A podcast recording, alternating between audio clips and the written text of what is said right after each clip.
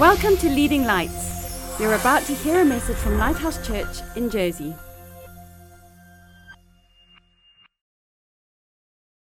I was watching a candid camera TV show about 20 years ago. Have you ever seen candid camera? It goes by different names, but basically they hide cameras in a place and then they try to trick a member of the public into doing something embarrassing and then they show the whole world how embarrassing that was. Have you ever seen those shows? There's been some good ones. But this one was unusual. It was a man who was in his 20s or 30s, quite a well dressed man. He goes in a big shopping mall to an ice cream counter where the ice creams are supposed to be 50p a pound, I don't know, cheap. And he orders a small ice cream and he gives 20 pound note and they gave him 50p in change and then just pretended like there was nothing wrong. And the camera zoomed in and they wanted to see some anger or some conflict or some embarrassment or something. You know what it's like, hey? Anyway, so the man politely said, Is the ice cream 19 pounds 50? And the guy said, Yes. And there was a moment I'm, very surprised they actually showed this one on TV. There was a moment where the man looked behind the counter, he didn't get emotional, and he just said this I don't let anybody rent space in my brain. And he walked away.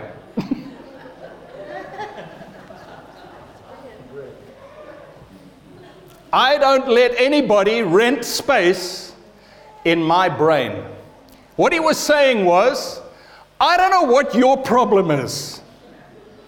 I don't know what your agenda is.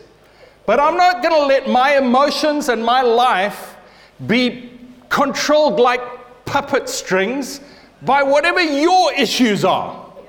Amen? And we've been doing a series on how our thoughts are the control center, the rudder, if you like, that control our lives. And we've looked at so many interesting things.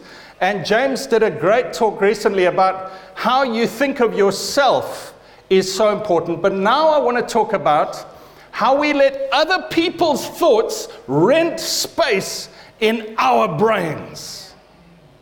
So, what happens is if you imagine your brain, your life, like a house, and there's a dining room where you enjoy meeting your, your needs, your appetites. What thoughts are going in there? And then there's a study where you study and you get your truth and you get your information. What thoughts are going on there? And then there's a lounge where you relax and you entertain and you enjoy time with other people. What thoughts are going in there? And there's a hidden closet which nobody knows about. What thoughts are going on in there? If your mind is a house, A, Jesus wants to be in that house. He wants to have top position in that house. Amen. He wants to be the, the control center of your thoughts. But B, we are not called to be controlled and pulled in so many directions by other people's thoughts or what we imagine other people are thinking about us. And so I want to talk about this today. I hope that I can get through it in one sermon. If I can't, we may split it up into several. But I want to talk about how your mind is a house of thoughts, how Jesus is supposed to be in control, and how we can, through God's power, live where we honor and love and respect other people, but they don't pull the strings in our lives. Amen? Are you looking forward to this one? it's really, it's been a revelation to me and so, so helpful. So, Revelation 3, verse 20, Jesus says, Behold, I stand at the door and knock. That means Jesus is treating your life and your mind and your heart like a house. And he says, I don't barge into your house. I knock on the door of your house. Are you hearing his voice? Have you heard his voice? Because then he goes on to say, If anyone hears my voice and opens the door, I will come in. In other words, if you don't open the door, he knows it's best for you for him to be in your house, but he says, I respect you enough to open the door for me. Isn't that amazing? That's the Lord that I serve. That's the Jesus who respects people's choice and self will enough that he says, You open the door.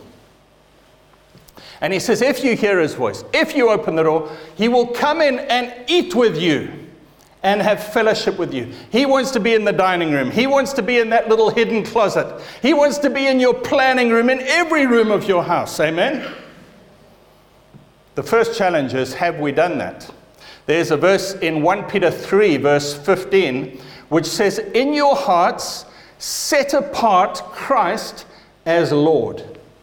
In your hearts, set apart Christ as Lord. What that's saying is not just open the door, because many of us have opened the door to Christ, but then we've put him in a little room for Sunday mornings. We say, You can't come into my business room. No, you can't come into my friend's room. No, no, you can't come into my relaxation room. No, you can't come into my appetite and dining room. Jesus, yours is that little funny room that we just open on a Sunday morning. And actually, 1 Peter 3, verse 15 says, No, he wants to fill the house. He wants to take the house.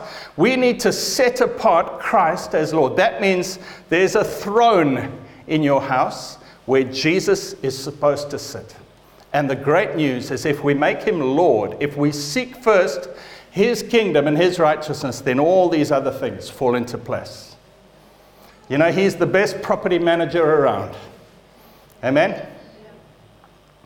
We think, I don't know if you're like me, but in my life, I've thought I know better than Jesus about what kind of job I should do, what kind of friends I should have, what kind of ways I should spend my money and my time, and He knows best. Romans chapter 12, verse 2 says, His plans for you. In other words, if you put Him on the throne, he starts to implement his plans, and it says they are good, pleasing, and perfect. You couldn't make up better plans than the ones Jesus has for your life. So, the first challenge, my dear friend, is have you heard? Have you opened? Have you put him on the throne of your life?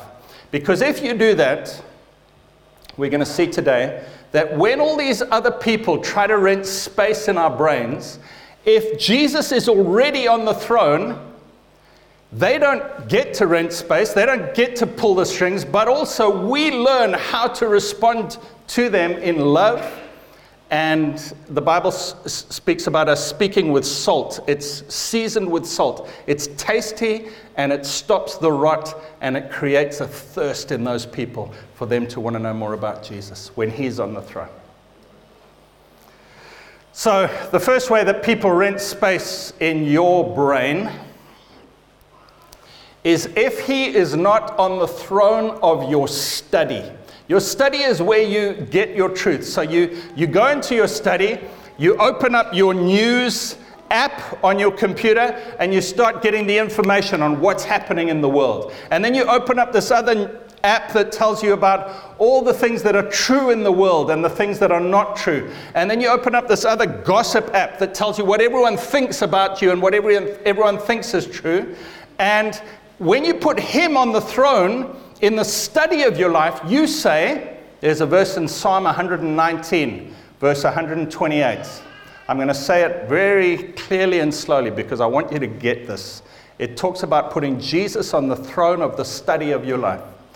It says, All your precepts concerning all things I consider to be right.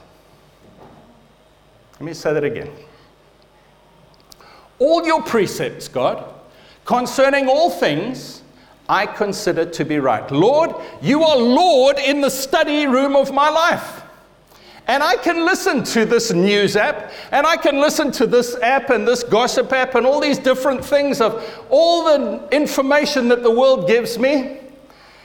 But because Jesus is sitting on the throne, and because I've said, Lord, all your precepts I consider to be right, everything filters through him, and I'm no longer pulled and swayed by wrong teaching and wrong ideas. Ephesians 4, I think it's, it's verse 13, 14, or 15. It says, We should not be swayed by every wind of doctrine and by the cunning deceitfulness of evil men. It talks about these winds of, of thoughts and ideas that are always blowing us. There are so many ideas that are trying to blow you off track.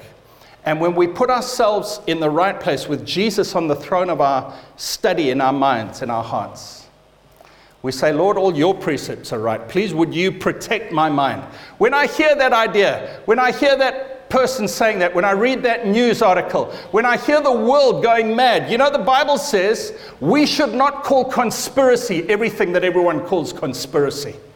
There's a steadiness to a Christian. He goes like a ship that's just steady. He's not blown this way and then that way and then that way. And that. He's steady as he goes because he's not blown by all these crazy emotional ideas or even clever sounding ideas. So that's the first thing is that Jesus is in the study. He's on the throne. But then the second thing I want to mention is that he does want us to treat other people in a certain way. You see, there's a danger that we say, Jesus is the captain of my ship. Jesus is telling me where to go, therefore I don't care about anyone else. I don't care what you say. I don't care what they say. I don't care. I'm just going and I'm like putting my fingers in my ears and going, no, I'm not listening, I'm not listening, I'm not listening.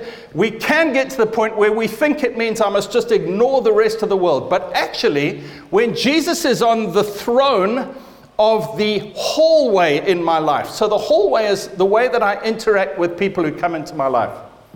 People knock on the door, and I've already let Jesus through the door, but now other people come in and they say, Hi, how are you? I've got this thought, I've got this idea the government comes in and they say, You must pay your taxes, you must obey these rules, you must do these things with your family and children. This, this is the way you must live. The government comes into the hallway. And I say, Jesus, what do I do? And he says, Am I on the throne in the hallway of your life? I say, Yes, Lord. He says, Right, these are the rules. Number one, you listen to your government authorities. Romans chapter 13 says, Listen to them, pay taxes, obey them. I say, But Lord, what if they, what if they tell me to do something that I don't, I don't like? He says, The only time you can say no is when their instructions go against my word. But be willing to pay the penalty of whatever uh, imprisonment or fine or whatever they want to put on you if you do break those rules. That's what he says about the government authorities. So in Acts chapter 4, Peter and the apostles are healing and preaching, and the, and the government authorities call them in. They say, Stop preaching in Jesus' name. And they say, We must obey God rather than you, because they were telling them to do something that was against God's word. But there are other times. You know, I don't particularly like paying tax, but I must, because God's word says I must. And there are many, many things where God says, obey your authorities, because God is using them even though they don't acknowledge Him. When Paul wrote Romans 13, Nero was the, the Caesar, the governor, and Nero was a terribly corrupt leader. And yet Paul said, obey the government authorities, unless it goes directly against something that God has said in His word we must do. Is that okay? So, the hallway. What else? What about what about other people? What about needy people or, or just people around us? How are we supposed to treat them? Are we supposed to just ignore them, say, I'm on my own ship with Jesus as the captain, I don't need anybody? No. He says, love people, doesn't he? Love, forgive, serve people, love them, give of your time, give of your heart, give of your emotions. Love people.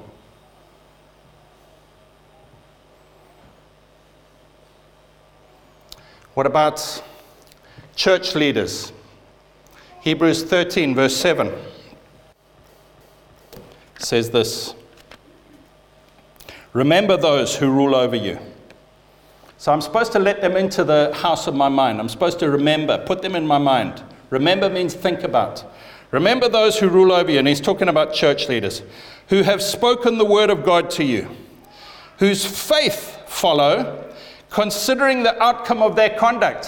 What's he saying there? He's saying, consider, judge, test the fruit of their lifestyle. Consider the outcome of their conduct. That means this leader says this, but how has it played out in their life with their kids, with their family, with their finances, with their health, with their relationships with other people, with their ministry?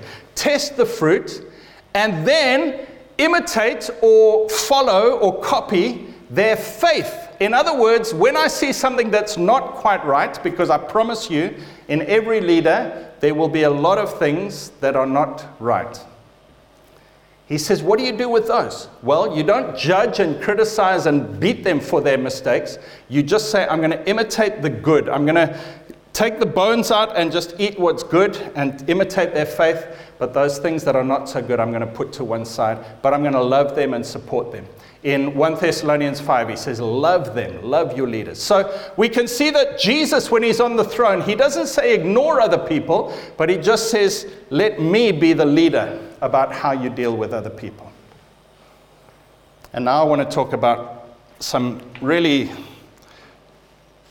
heartfelt things.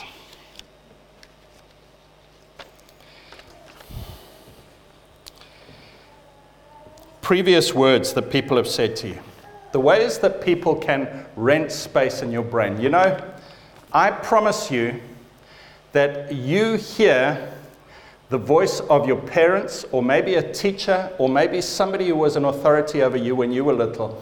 You hear their voice regularly, at least once a week. When you're about to do something, when you're about to react in a certain way, you hear your mum or your dad or somebody saying something in your, in your ears. Because the words that other people have said, especially people who are close to us, rent space in our brain, don't they? Now, what am I saying? Am I saying we must ignore their words? No, listen to what this, the Bible teaches. He says, put Jesus first, set apart Christ as Lord in your heart, and then all of those words get filtered through something that God has made, and it makes it beautiful. So, if there are curses, what is a curse, you say? A curse is when somebody pronounces something bad on you. They say, You will never amount to anything. You're a lazy no good. Your brother's better than you. You are ugly. You'll never get married. Those are curses. What does the Bible say about those? Proverbs 26, verse 2 says, Like a flittering sparrow or a darting swallow, an undeserved curse will never come to rest. You say, but is it deserved? The answer is you put Jesus on the throne of that room.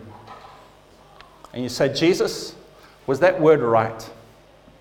What do you say about it, Lord?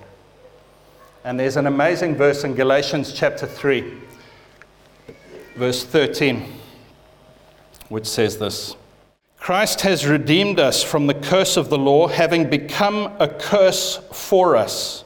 For it is written, Cursed is everyone who hangs on a tree, that the blessing of Abraham might come upon the Gentiles in Christ Jesus, that we might receive the promise of the Spirit through faith. When Jesus hung on the cross, you know, it wasn't just physical beating that he took, it wasn't just the whip, it wasn't just the thorns in his head, it wasn't just the fists and the sticks on his face. It wasn't just the nails through his hands and his feet. It wasn't just the spear in his side. He was receiving the rejection of the leaders of Israel, of the religious people, of everyone around him, including his closest friends. Judas and Peter denied him. And Jesus took a curse. The Bible says he took every curse so that you and I don't deserve any curses anymore. Isn't that amazing? And when you put Jesus first, in your house, when you set him apart on a throne in the house of your thoughts, whenever that curse comes to mind, you say, Lord Jesus, thank you that you took the curse so that I can receive the blessing. And then you, you have that little thought, but do I deserve it? Am I a failure? He says, You don't deserve anything. An undeserved curse will not come to rest because I have taken it and I've blessed you. You know, a curse is like putting a mark on somebody and saying they will always fail. But a blessing is like putting a mark on someone and saying they will succeed. And God puts a blessing on you because you put Him first in that place of those words that are echoing in the house of your life. Starting to get a little bit close to our hearts now. What about their opinions and their approval? Proverbs 29, verse 25 says, The fear of man brings a snare but whoever trusts in the Lord shall be safe. The fear of man is a little phrase in the Bible which means this I am so worried about what other people think about me. Have you ever had people renting space in your brain because you are so desperate to please them? Maybe it's a boss, maybe it's a group of peers or friends, maybe it's a family member, and you're so worried and the, what's happened is that place, I don't know what you want to call it. If it's, let's just say it's, it's your fashion sense. I'm trying to put myself in the brain of a teenager. You, you go to school or to social events, and everyone's wearing the latest trainers, whatever the latest is, and this make of trousers, and this type of t shirt, and this type of phone. And, and the way they look is just so amazing. And you're saying, I want to fit in. I want to fit in. And so you go to the fashion room in your house and you say, Lord, I want to fit in. And the choice comes do you want to put them on the throne of that room or do you want to put Jesus? And Jesus says, It's okay to dress cool, but don't let it pull a string on your heart. I control your life and I have best plans for you. And as long as He comes first, you can look as cool as cool can be, but you're not pulled around by the nose by these people where they say, do this, do that. Because you know, after clothing comes the next thing take the substance, sleep with that person, swear like this, act like this, do these things. And if I put Jesus on the throne for the little things, he'll be on the throne for the big things. Amen? Don't let somebody rent space in your brain. Fear of man will prove to be a snare. You know what a snare is? A snare is something that looks nice. An animal goes past a snare and there's a little bit of food there or, or something that attracts it. And it looks harmless. But before the animal knows it, it's gone a little bit too far, it's spent a little bit too long, and the jaws of that snare have clamped around its leg and it's trapped for life. And if we let people decide what is right for us, it's a snare that will lead us to death. But good news Good news. Jesus sets us free from the fowler's snare, the Bible says. Hallelujah. You know, we as Christians can be trendsetters instead of trend followers. Did you know that? The one thing I've learned, and it's taken me 30 years since being a teenager to realize this, but the group will respect you if you know where you're going and if you stand up for something that's right. And they may not admit it, but they'll respect you. And they'll come to you later and they'll say, Please help me with this. If you're a trendsetter, Christians should be the ones who know where we're going and we set the trends. Right, next one. I'm going to talk about some imaginary rooms. Expectation room. This is a meeting room in your house. We're talking about people renting space in your brain. You can create a meeting room in your house called the expectation room. What is that room? It's when you have a demand or a requirement on how other people should be acting or treating you or doing something. And you create a room without them knowing about it.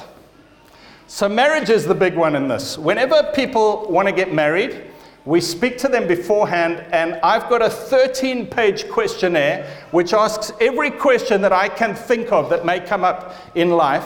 And I ask them both to answer it independently and then compare notes because I want them to know what the other one expects. Amen?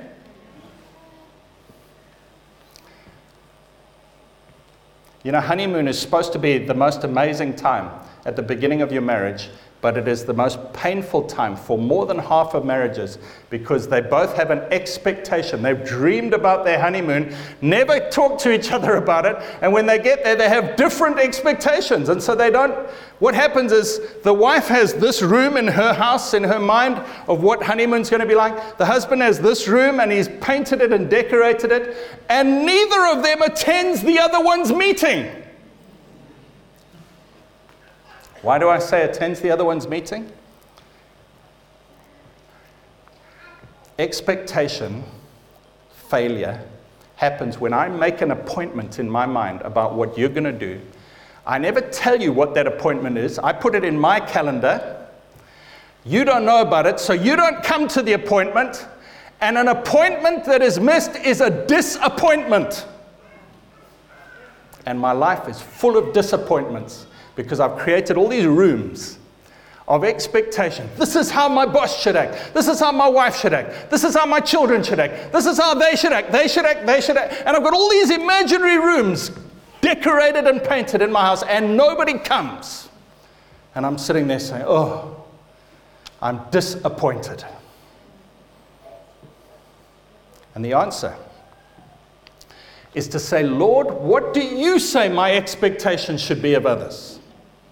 Let me put Jesus in that room. And he says, You love people, you serve people, even if they're not going to give you anything back. Marriage is not 50 50, it's 100% from you, even if there's not 100% coming back. You give the 100.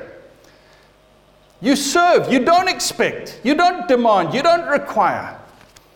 You know, business people have often spoken to me about the difference between being a boss in a business as opposed to being a leader in a church. And the main difference I always discuss with them is that in a business, you can require someone to be at a meeting. Because if they don't, you give them a disciplinary black mark on their name, and if they do it a second time, you give them a warning, and the third time, they're fired. But in the body of Christ, we can require nothing of anyone. It's fully voluntary. And it's a beautiful thing. Because it causes me to humble my heart and say, you know what, I can speak my hopes to you. I can ask you to do things. I can say what the Bible says, but at the end of the day, just like Jesus doesn't force you to open the door, I can't force anyone to do anything. And I can't judge you if you don't, because I don't know what's going on in your heart. Amen? There's freedom in that, folks. Can you see how we let expectations, appointment rooms, rent space in our brains? Amen? So, another imaginary room is when I don't know all the facts, but I jump to conclusions. so, what happens is, I'm letting you rent space in my brain because I've created a narrative. I see my brother at church on Sunday morning, and he's looking at me a little bit weird. And I start painting a room in my house about what I think is going on in his head. Have you ever done that? Why did he look at me like that? And did you see how his hand moved from his pocket to his other pocket? What's going on there? Oh, and remember the other day how he looked at. Oh, and remember then there was that other thing. And you start creating links that don't exist. Has anyone ever done this?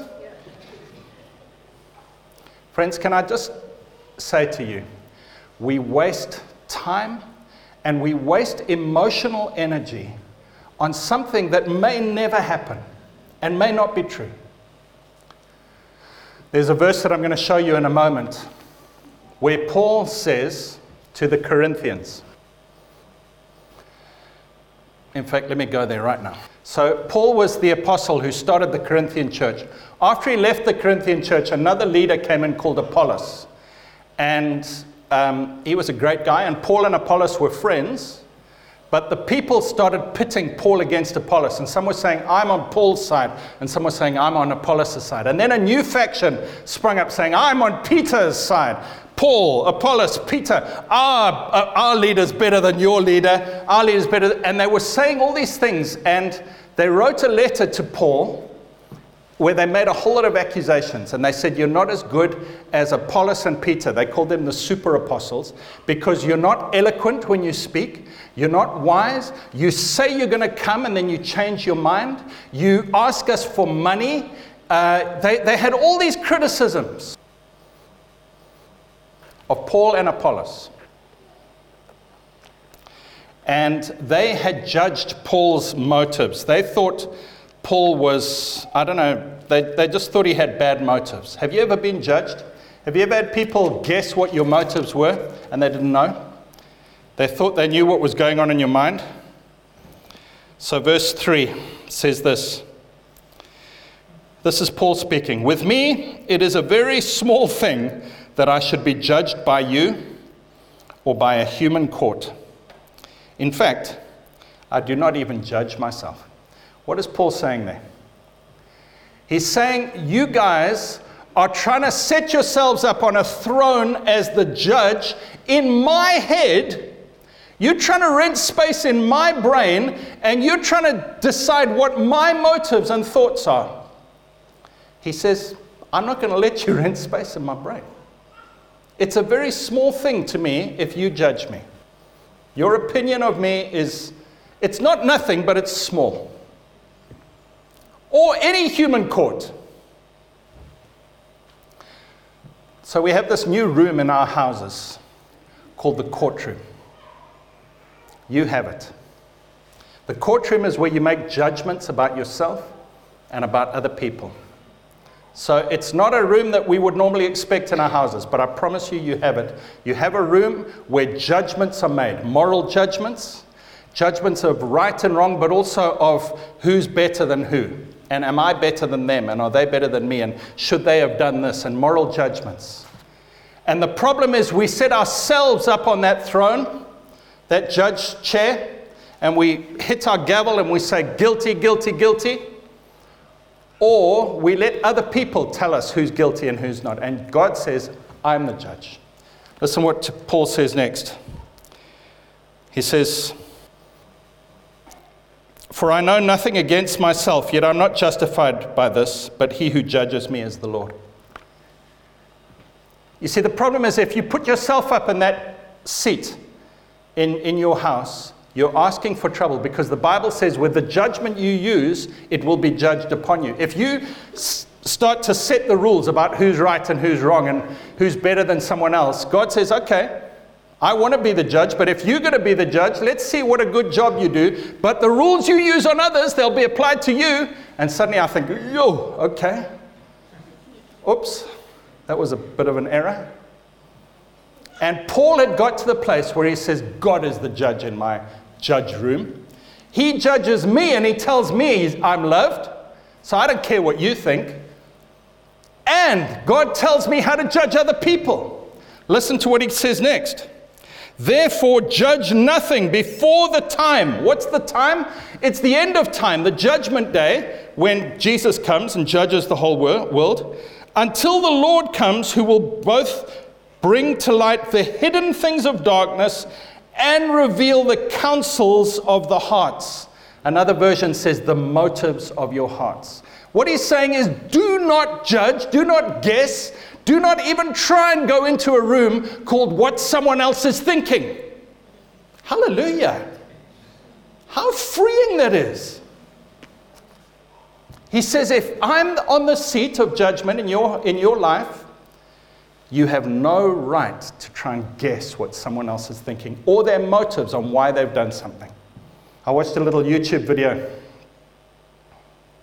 recently where there was a guy filming a skateboarder and the skateboarder's coming down the, the side of the road, and the cameraman's going there. And all you see is the skateboarder put his hand on the cameraman's camera and push him out of the way as if he's angrily saying, Don't film me. And this went viral. And in fact, this isn't the only case. There was a recent case in America where a young boy was put on the news as being a racist and everything. And when you saw the whole context of the video, it wasn't actually true. But then, so everyone saw this video of the skateboarder pushing the cameraman out of the way. And then somebody found some other footage from a, a street camera, you know, a CCTV camera, where they showed the whole scene. And what happened was there was a garbage truck coming. The cameraman hadn't seen, but it was going to hit him on the head. And the skateboarder was protecting him and getting him out of the way so that he'd be safe.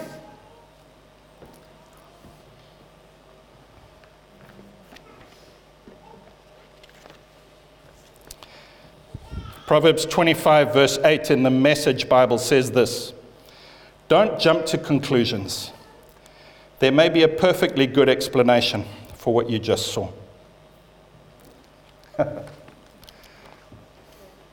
we don't rent space in other people's brains, and because of that, we don't let them rent space in our brains. There is freedom in saying, I'm not, when, when Jesus is the judge, I say, I'm not judging your motives and thoughts and heart, but also, I don't care if you judge mine. It's a small thing to me if you judge me. Amen? It's a small thing. I'm not going to let it worry me. Let me just read on there 1 Corinthians 4, just finish off that little passage there. So, let me read the whole passage.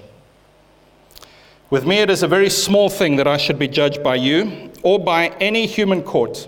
In fact, I do not even judge myself, for I know nothing against myself, yet I'm not justified by this, but he who judges me is the Lord. Therefore, judge nothing before the time until the Lord comes, who will both bring to light the hidden things of darkness and reveal the counsels or the motives of people's hearts.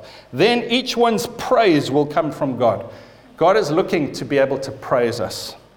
Verse 6 Now these things, brethren, I have figuratively transferred to myself and Apollos for your sakes. He's saying, I'm making uh, an object lesson of myself and Apollos, but this applies to you too. He's saying, You've been judging me and Apollos, and I'm wanting to show you that when you get it right by not judging me, it'll set you free from being judged by everybody else and worrying about what everyone else is thinking and making up ideas of what they're thinking about you.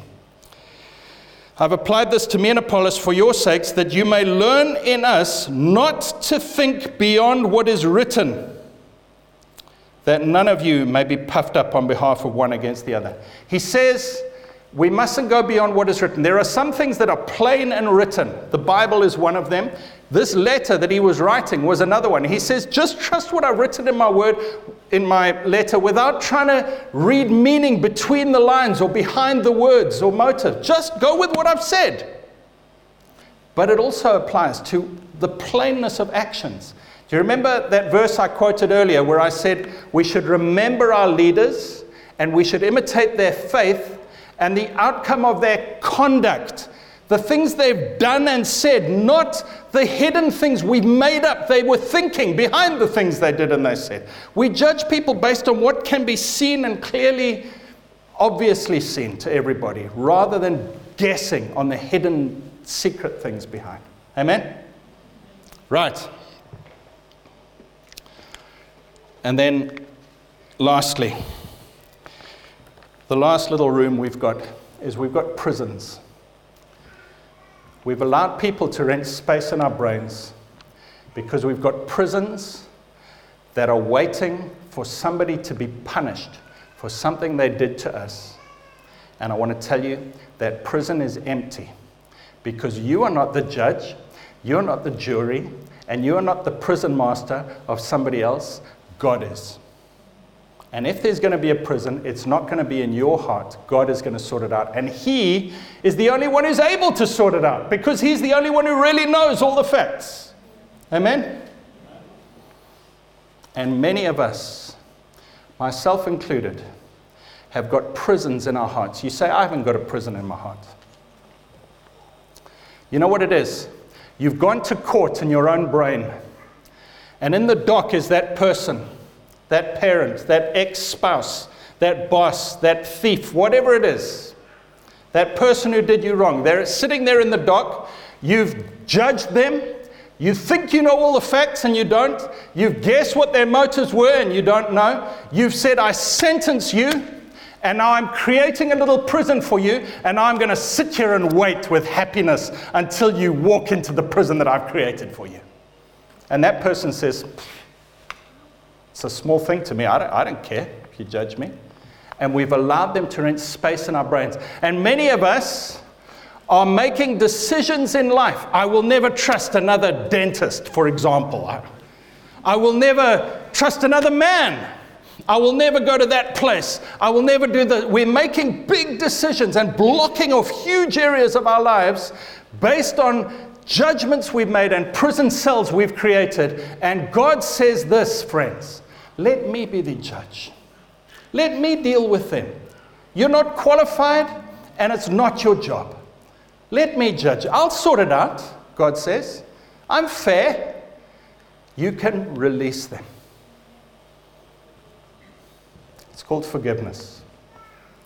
And God says, just write across that piece of paper, that, that judgment paper that you wrote, and said, they have done wrong and they deserve to pay this. Right across that, paid in full, which is the words that Jesus shouted on the cross when he died. Tetelestai, it's the Greek word, it means paid in full, or it is finished. Jesus paid it in full, not just for you, but so that you could pass it on to those who've hurt you. And when you do that, suddenly these imaginary rooms that have been gathering so much space in your brain, they just disappear. Poof, they're gone, and there's freedom, and there's light. And there's life, and you say, I'm free because you thought they were in chains, but you were the one in chains.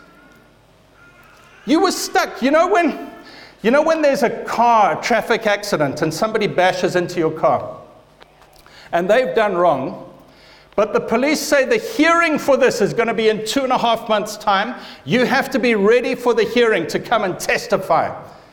I don't know if you've ever been in that circumstance.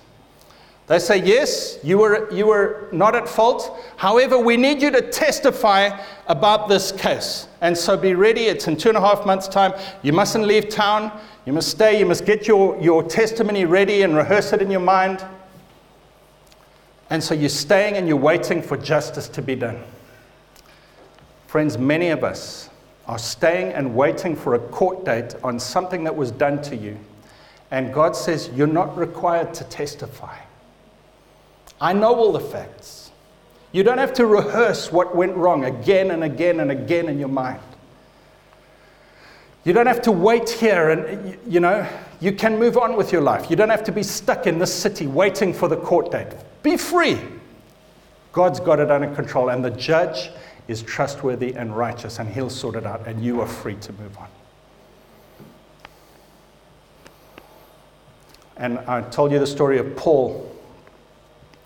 The result of Paul being free, not letting anyone rent space in his brain except Jesus the result of that was Paul was free to love, to serve, to give, and a little person who really shouldn't have been used by the Lord as much as he was changed the whole course of history, wrote most of the New Testament, planted churches, brought life and forgiveness to thousands, millions of people, because he said, I'm not going to let other people rent space in my brain. Thanks for listening. Please visit leadinglightsnetwork.com for more resources and subscribe to our podcasts on iTunes. And please consider supporting this ministry financially by making a donation on the giving page of leadinglightsnetwork.com or lighthousejersey.com.